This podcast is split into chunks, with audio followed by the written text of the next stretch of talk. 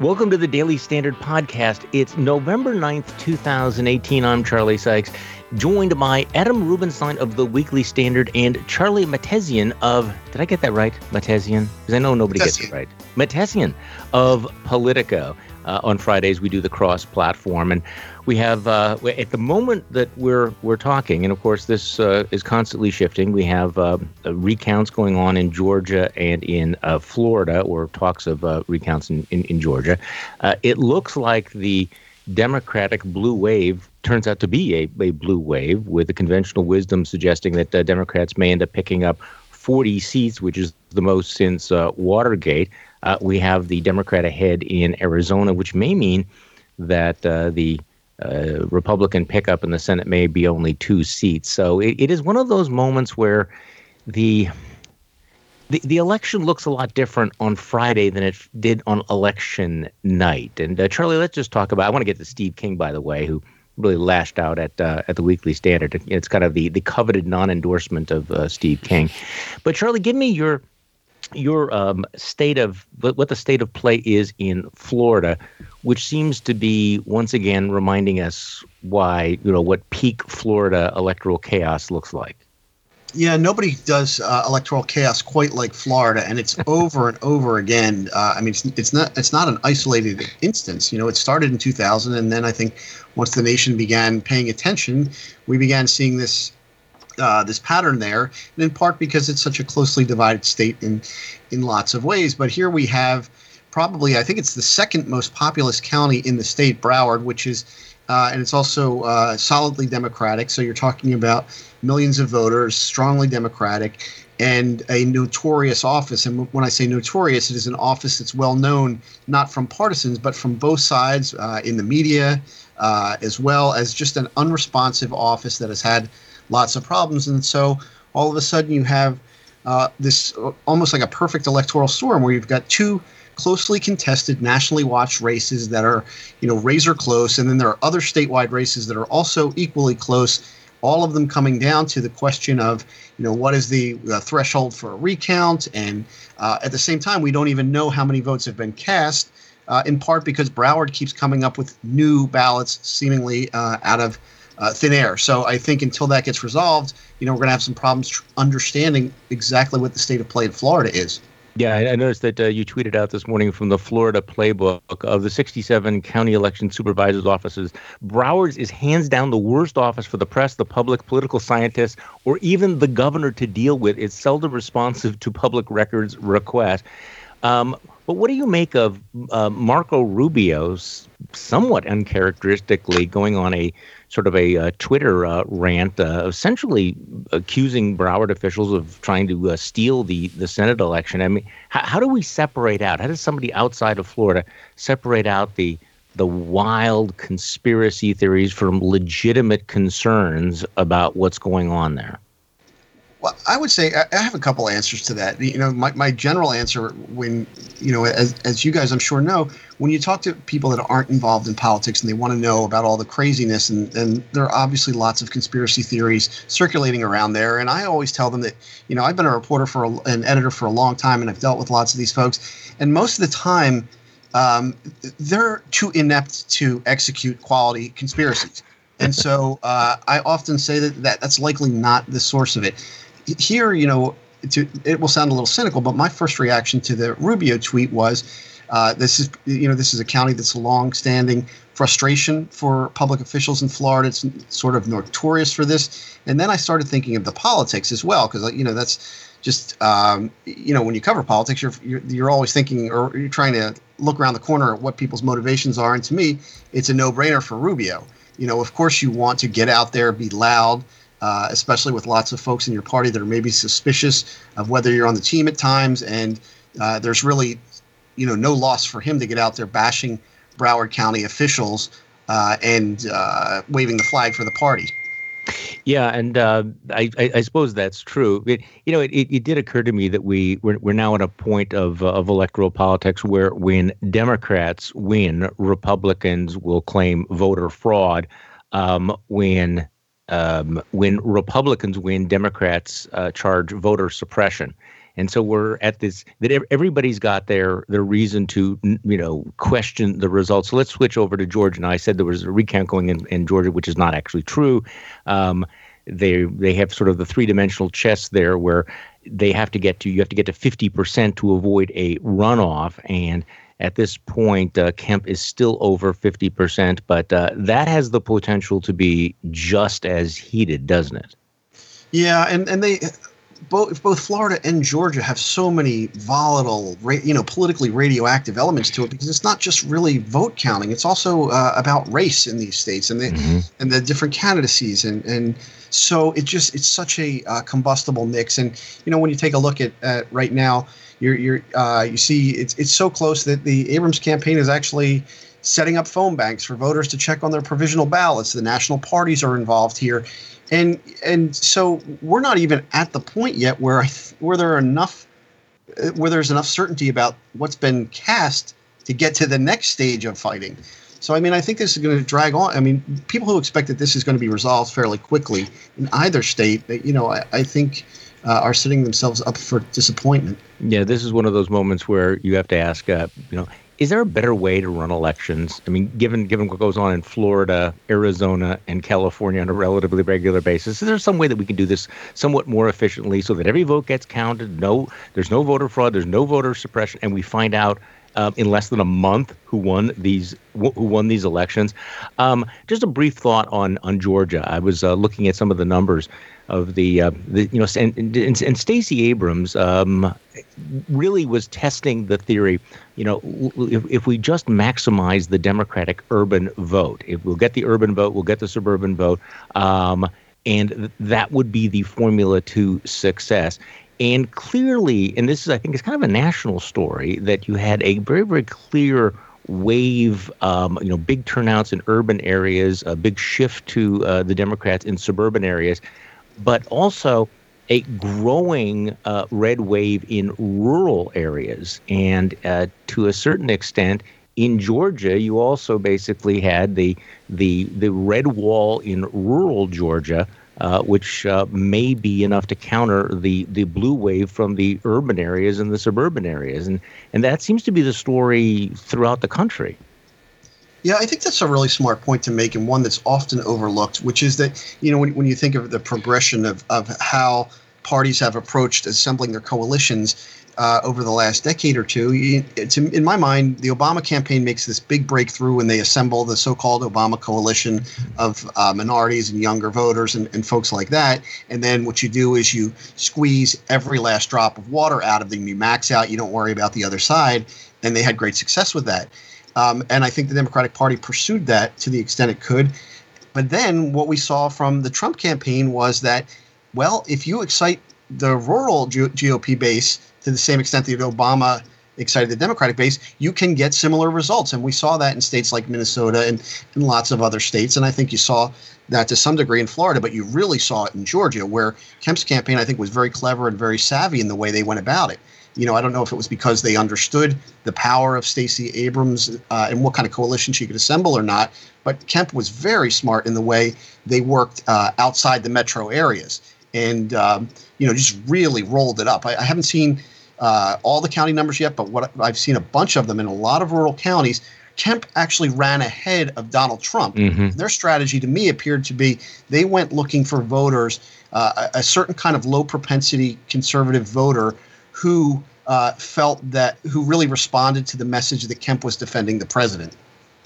Yeah, and uh, I, I, think that uh, that was also true in places like Ohio and I think Wisconsin as well. Uh, we're also joined by Adam Rubenstein of the uh, Weekly Standard. Adam, I really wanted to talk to you today because you've been uh, writing about uh, Steve King, the the I might as well just say it. I mean, the, the, the worst congressman of Iowa, a guy who has flirted with white nationalists, and you you are actually in Iowa. And sometime around, I'm looking at this, uh, sometime around three or four o'clock, depending on which time zone you're looking at, Steve King gave you a shout out. He actually linked to the story that you wrote. Your story had the headline King of the Low Road, Iowa's worst congressman ekes out a victory. Steve King retweeted your story, Adam. He saying, tweeted it out. He didn't even retweet it. He tweeted it himself. I know. The weekly no standards has joined HuffPo at the bottom of the lying journalistic gutter. No question that now their purpose is to write willful lies to advance a leftist agenda. We threw this WS writer, you, out after he disqualified himself. So, so let me give a little background. Hey, congratulations here. on the coveted non-Steve King endorsement. right, right, right. Or non-endorsement. Yeah. I mean, okay. I, I was following him around in in rural Iowa. Uh, he had three campaign events on Monday, and he, at his first campaign event on Monday in Hampton, Iowa, there was a small gathering. It'd be 15, 20 people, and he made a comment that was that when I tweeted it out, I didn't realize uh, the implications of what what he had actually said, which is that he really hit the trifecta. I mean, it was both homophobic, racist, and misogynistic. He he said that uh, maybe we'll have a seven-two Supreme Court after the elections if uh, Justices Sotomayor and Kagan uh, elope together to Cuba.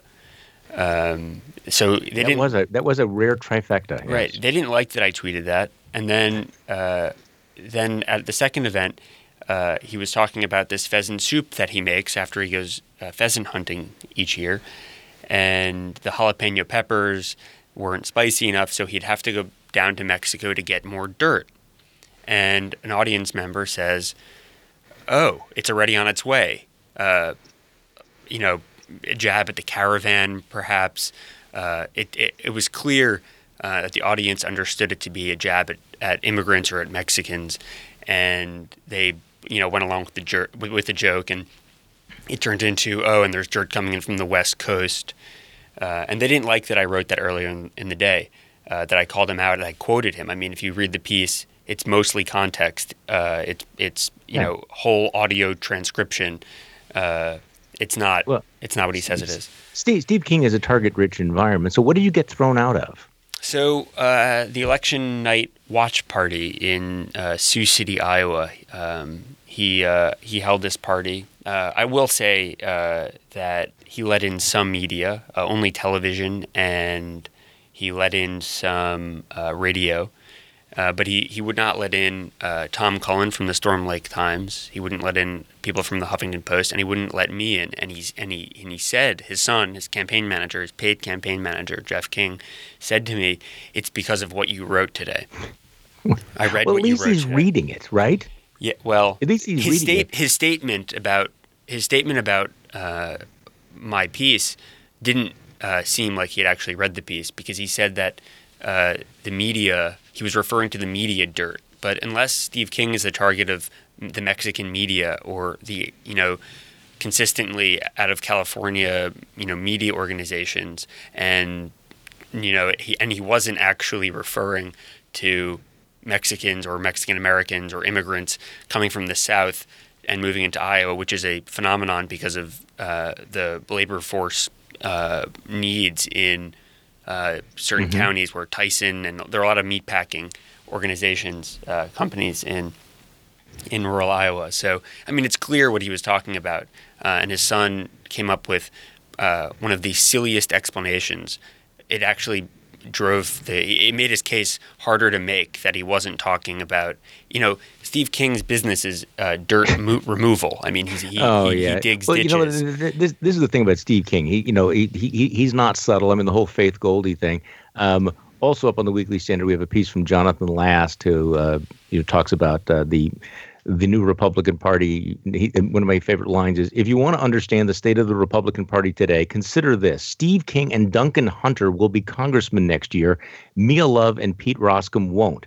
These twin events reflect Trump's understanding of what voters want. Um, and also, I mean, Dun- Duncan Hunter engaged in some of this, uh, you know, bizarre fear mongering as uh, as as as well. Well, let's talk about the other big story of the day, Charlie. Um, there's a report that the White House seems to be taken by surprise at the blowback against the appointment of um, uh, Trump loyalist, uh, Trump Trump loyalist uh, Matt Whitaker as acting Attorney General. And the stories that keep coming out about this guy really do make you wonder whether they vetted him or, or maybe he got the job because of this. I'm looking at some of these headlines. Um, Matthew Whitaker believes Mueller investigation has gone on too long. This is August 2017. Also from August 2017, Matthew Whitaker disagrees with Rosenstein's decision to appoint a special counsel. Um, Here's another one, Matthew Whitaker. The only difference between Watergate and this situation is actually in Watergate, there were crimes that occurred, and right now we have no evidence of any crime happening. And here's another one, Matthew Whitaker calls Trump Tower meeting legal. So, where is this going? Um, and, and I, I'm almost embarrassed to ask the question. You know, will there be any pushback from Republicans in the Senate, either either over how obviously unqualified this particularly this uh, this political hack happens to be for this position, or the fact that uh, he's been put into this position without any role for the U.S. Senate. So, what do you think, Charlie? Well, I mean, to, to me, my first reaction was this is you know this couldn't have been the idea that they were surprised. It uh, mm-hmm. was, was kind of shocking to me because it struck me right away that this was an example of you know, not exactly a robust vetting process when you know he had made so many public comments that were critical uh, of the special counsel appointment um, and and just so many aspects uh, of the uh, Mueller probe. So I don't know how you could possibly be surprised by that. What I'm really interested in in, in seeing and hearing is what the the reaction is up on the hill. Uh, partly because I want to see what their first reaction to a flap like this is going to be after Tuesday and after Tuesday's results. And then I'm also going to be taking a look at, you know, who is taking a high profile role and who's not in in light of the 2020 Senate map too, because I want to know what what, mm-hmm, what is the mm-hmm. takeaway from uh, members of the Senate about Tuesday's results, and would they let something like this, which seems, you know, you, you see lots of examples that it, it, you know that this maybe crosses a boundary that uh, even for Republicans that have been supportive of the president. And so, on an incident, on a on a moment in a controversy like this, I want to see how the Hill responds. Is it going to be business as usual, as in the first two years of the Trump term, or has something changed as a result of Tuesday? Yeah, somebody asked me this the other night, um, and I and I said, look, I, I'm I'm not naive about all of this, but it, but it is, of course, by this point, hard to imagine uh, Republicans in the Senate pushing back too hard, especially because they feel emboldened, or at least you know have felt emboldened by what happened on Tuesday, even though those results may be may, may be changing. But you could certainly imagine a scenario uh, in which um, this becomes so toxic and he overreaches so significantly, shutting down a key aspect of the of the Mueller investigation, and that you do have uh, some members of the Senate, and you could make a sort of a short list of of that. Uh, you know, Lamar Alexander, Lisa Murkowski, Susan Collins, uh, Ben Sasse, uh, maybe Cory Gardner of Colorado, who is going to be up in 2020, and of course, incoming Mitt Romney saying, okay, you know, we we do want to stand by the rule of law. But um, I think we've kind of seen this play over and over again. Let, let me throw out a, a, thesis, and, and, and, both of you can push back on this. Um, and, and I understand that at first it sounds like it's it's an overstatement. Is it possible to argue that Matt Whitaker may actually be the worst appointment that Trump has made so far? And and I say that knowing that there were some really bad ones, but the case for this would be the significance of the the position, the Attorney General of the United States in this particular moment versus his clear lack of fitness for the position and the questions about whether or not it is constitutional. So, yes, there have been some really crappy appointments for you know White House positions, and of course we still have the General Flynn appointment, which is out there. So I understand the bar is pretty high, but this one has the feeling that this may be the worst personnel move so far of the Trump administration. Okay, shoot me down. I'm not sure that I can. no, uh, but I mean, if, excuse me, if, if you're trying to find a, where this fits out, fits on the crappiness continuum. Yeah, I mean, that's exactly I, right. I feel like the way I, the factors I'm weighing is, you know, are there is there a uh, a line of tweets, uh, you know, that are racist in nature, nature, or maybe suggests white nationalist uh, sympathizing things like that, which we've seen with with uh, a lot of other lower level officials. Uh, but I think, I guess, now that you know, now that I think through your the, the premise here, I mean, when you think of the authority invested in him, the scope of the job. uh, you know, it could it ranks pretty high up there. The only mitigating factor might be that it's uh, acting. Yeah, but that, that in, in, a lot of ways that makes it worse, I think, because it is that that whole really. I mean, we, we, look when you have George Conway writing in the New York Times, you know, Kellyanne Conway's what, you know, I mean, I'm sorry, Kellyanne Conway's husband, the, the, most fascinating marriage in American politics. I mean, this makes the Mary Matalin James Carville marriage seem really benign, really, doesn't it? Uh, when he's writing in the New York Times that this is a completely, this is an unconstitutional appointment. We have Neal Katyal, who's the former Solicitor General, referring to him as the fake Attorney General. I mean, wow, you have this on so many different levels. But I guess the real, the other question is whether any anything will happen.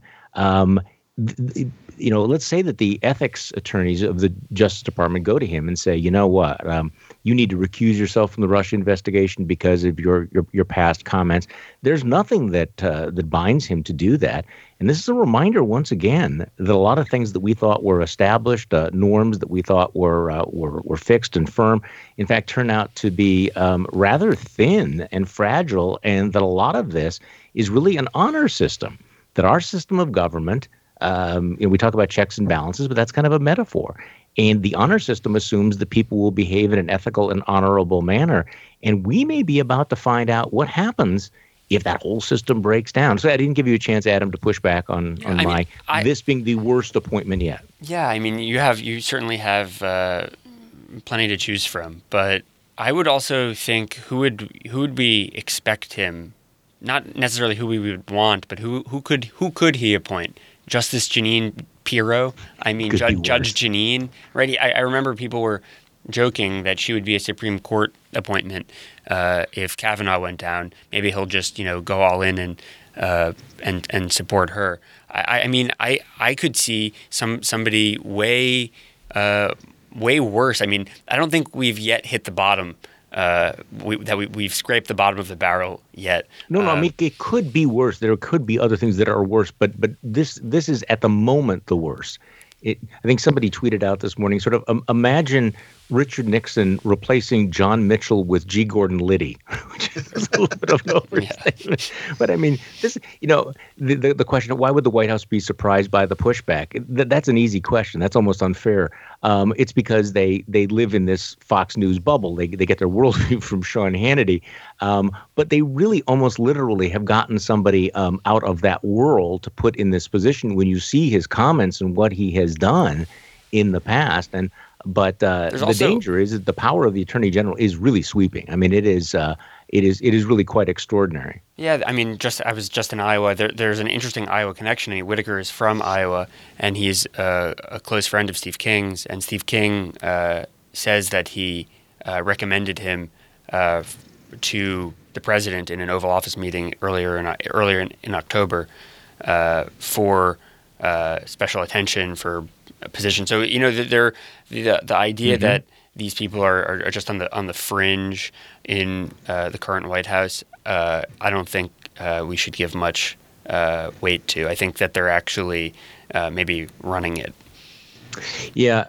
Let's go back to uh, the the election. I think we were talking about this before we went on the air. Um, and Charlie, the um, the the way the the results are playing out today, Friday, compared to election night on on Friday um, by eight o'clock um, Central Time, people were were declaring, well, it's not a blue wave; it's a it's a blue trickle. Um, Republicans have you know greatly uh, overperformed, and of course, the president comes out and you know spikes the football, including gloating about uh, you know conservative Republicans who had not embraced him going down to defeat. And yet now on Friday, you look back with all the votes being counted, and if in fact uh, the Democrats pick up 40 seats, I mean, that is definite wave territory. There's no question about it. That is the biggest Democratic pickup since Watergate. If in fact uh, uh, Kyrsten uh, Sinema pulls it out in Arizona, um, that certainly mitigates the Republican gains in the U.S. Senate. So, really, this is one of those moments where the way we experienced it in real time might have distorted the actual impact of this election.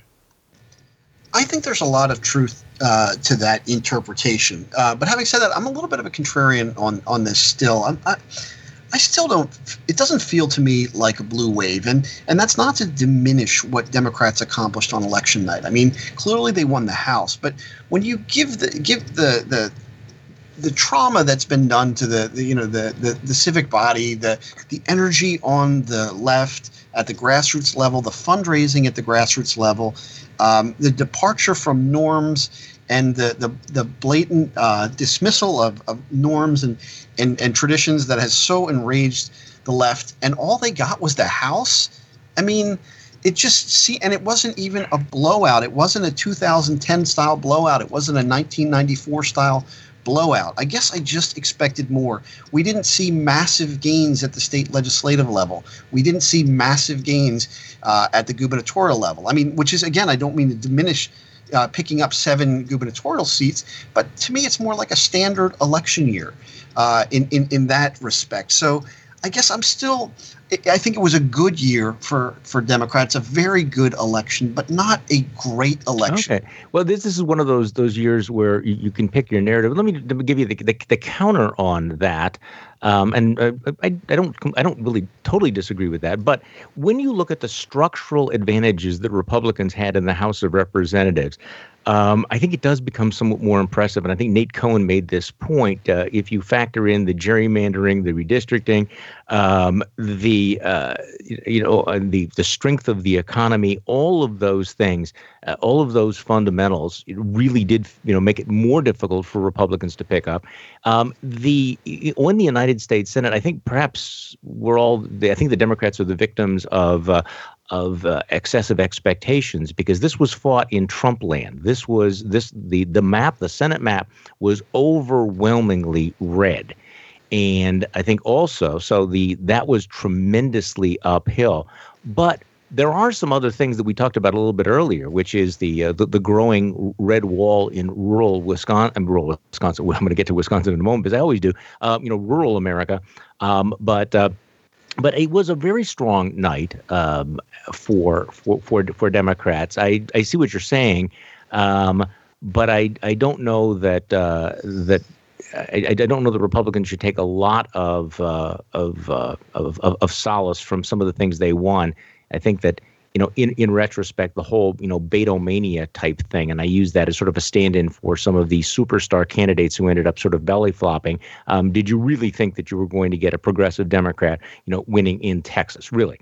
Uh, would you really think that you were going to get a very progressive uh, African American governor in a state like Florida, which has no income tax? But it is interesting, you know, and, and, and people who listen to this podcast know I always get back to Wisconsin.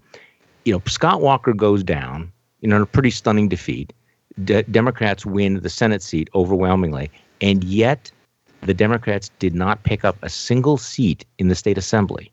They lost a seat in the state Senate, and the really what that reflects, leaving aside the redistricting, what it reflects is how concentrated the Democratic vote is. So you have this massive vote, you know, out of Madison, Wisconsin, a massive vote out of Milwaukee, Wisconsin, which is enough to elect a Democrat governor of the state, but it doesn't affect any of the legislative seats out state.